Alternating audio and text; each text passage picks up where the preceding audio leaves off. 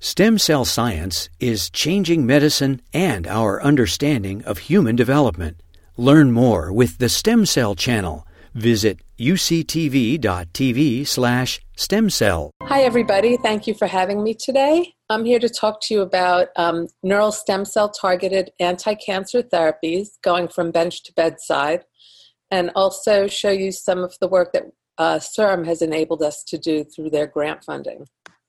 So, Stem cells are regenerative. I'm sure you've heard a lot about that today.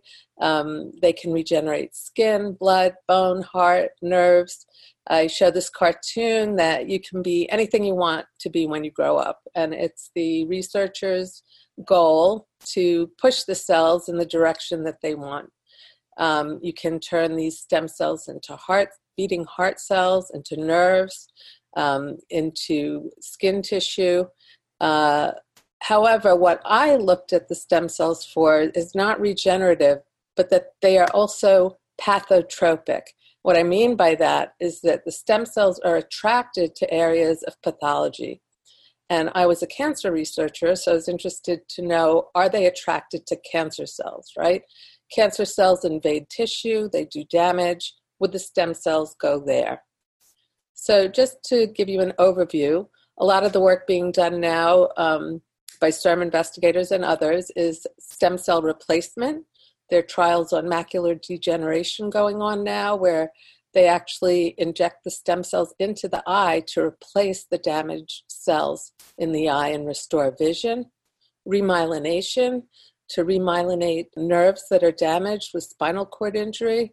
So, again, stem cells from when you're born, as you develop, they know how to do all these things and make normal nerves and normal eye cells and heart tissue.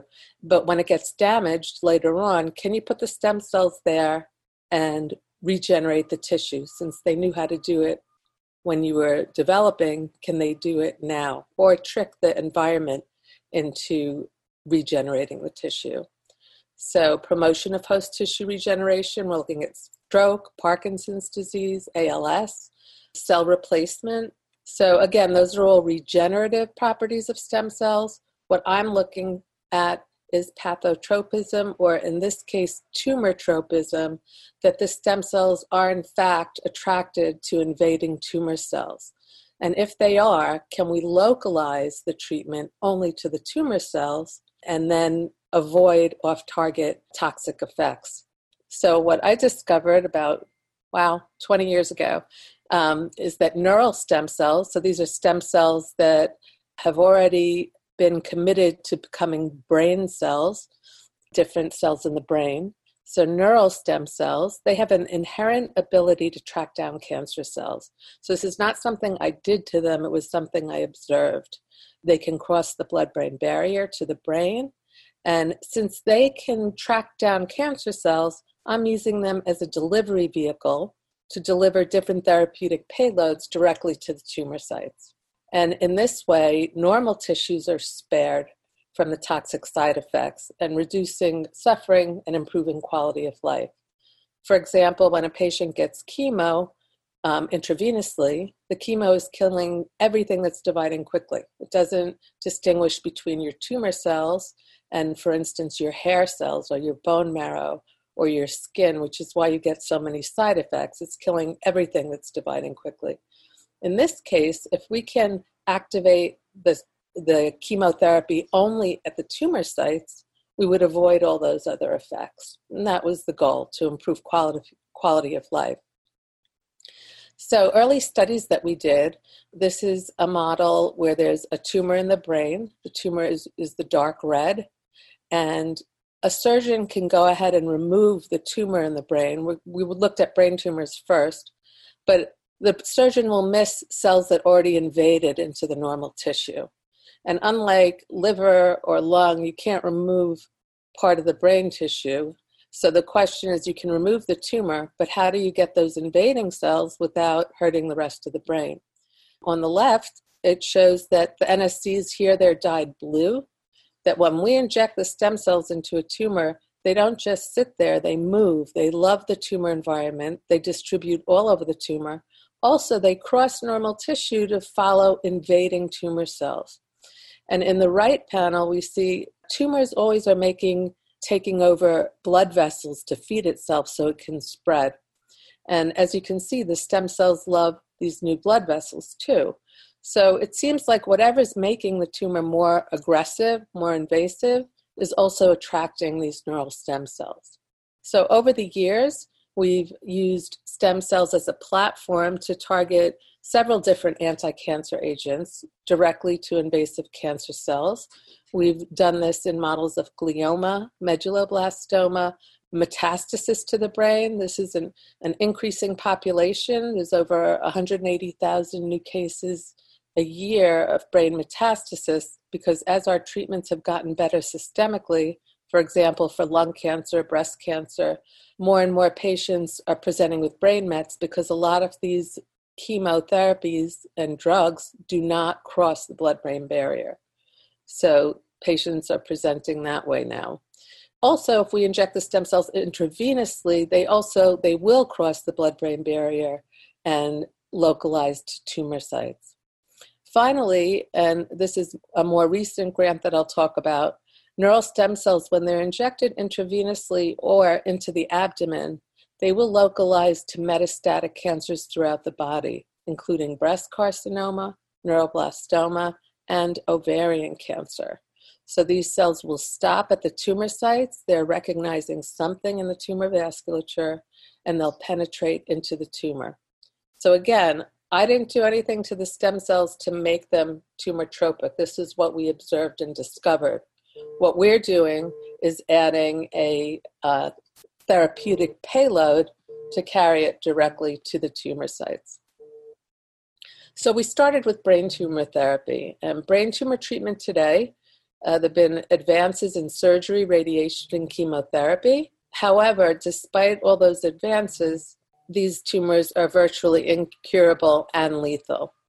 Why? Well, there's no clear boundaries of these tumors. By the time they're diagnosed, they've already spread away from one primary mass.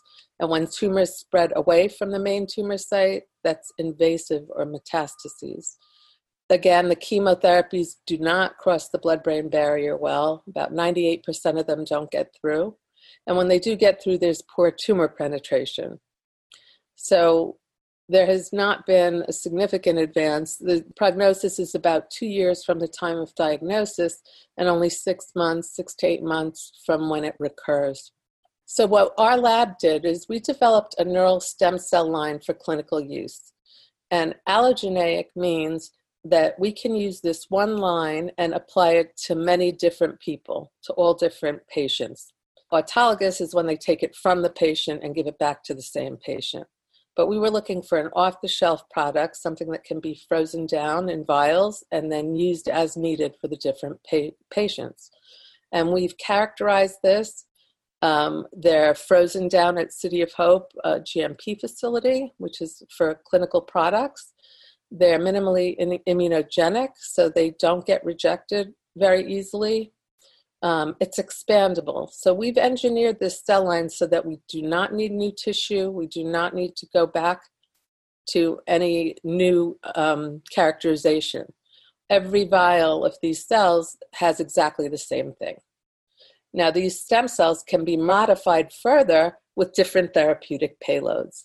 And we were the first to take this to human trials with an off the shelf NSC line to deliver a therapeutic agent.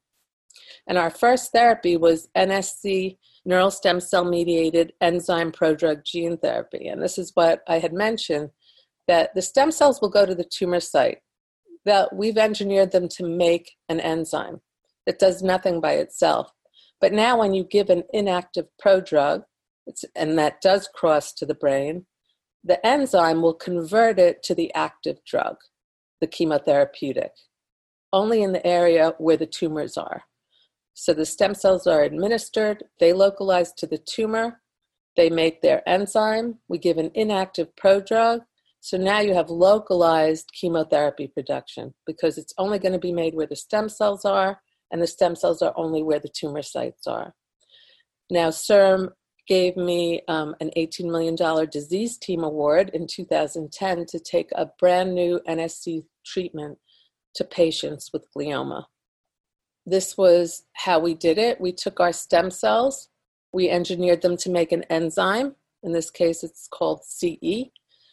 Then we treat the patient with irinotecan, and then the stem cell enzyme converts it to a drug called SN38. This is 3,000 times more potent, more anti cancer effect than irinotecan alone.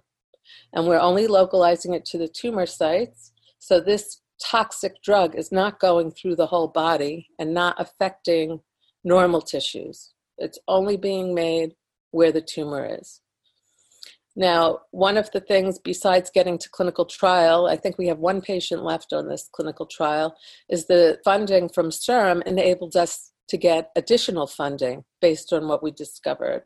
And we did get $2 million from NIH to conduct the clinical trial.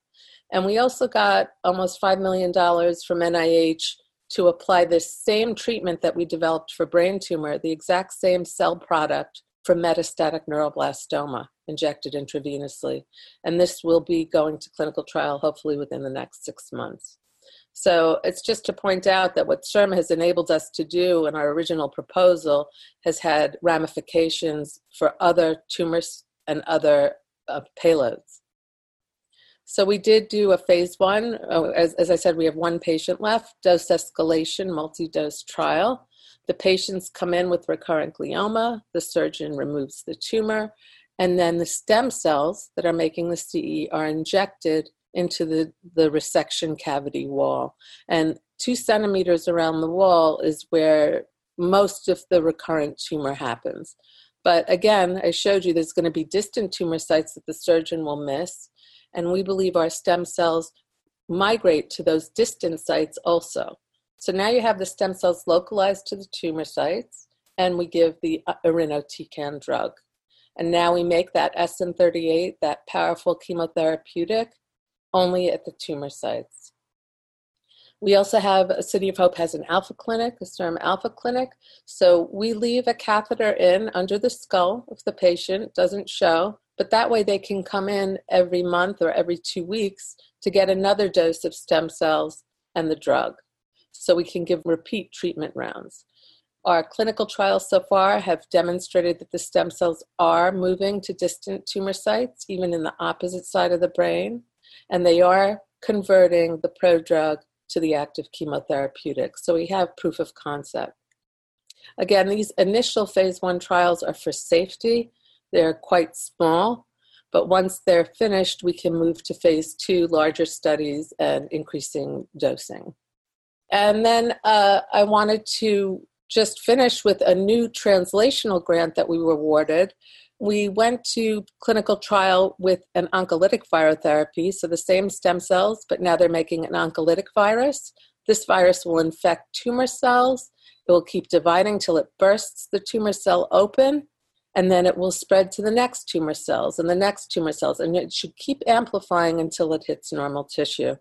This is important because even if the tumor cells are chemo resistant or radiation resistant, it's effective.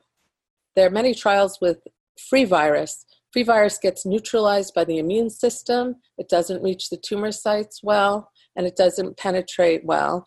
And we also can't give multiple treatment rounds because of the immune system by encasing the virus in the stem cells and let the stem cells protect it on its way to the tumor sites, we can get more of the virus to the tumor site and we can give multiple rounds of treatment. So, the grant that we have just received in February is for ovarian cancer. 22,000 women per year are affected. Stage three ovarian cancer is when the tumor cells are in the abdomen and many of uh, after treatment with cisplatin paclitaxel they become resistant to the chemo. So we wanted to try this same product of the oncolytic virus into the ovarian cancer. And what we have shown so far is that the stem cells here they're red and orange. These are tumor sites when we inject them intraabdominally, they localize to the ovarian tumor sites, to multiple ovarian tumor sites throughout the abdomen. They're not localizing to normal tissue, kidney or liver. So they'll be at the tumor sites, they'll be making their oncolytic virus. They'll infect the tumor cells, lyse them, release more virus, and again, we hope to get an amplifying effect until the tumors are gone. So, this is the $2.8 million SERMTRAN, and that is to get us to the point of submission to the FDA for a clinical trial with this oncolytic virus neural stem cells to go into stage three ovarian cancer patients. And I just want to thank CIRM. I want to thank my lab who does all the work. I just get to uh, present it. And all our uh, clinicians, brain tumor and ovarian cancer. And again, CIRM has enabled us to go from basic science to translational to the clinic. It's a big team effort and it is an expensive effort. And um, we're very grateful to have gotten funding and to be able to do this.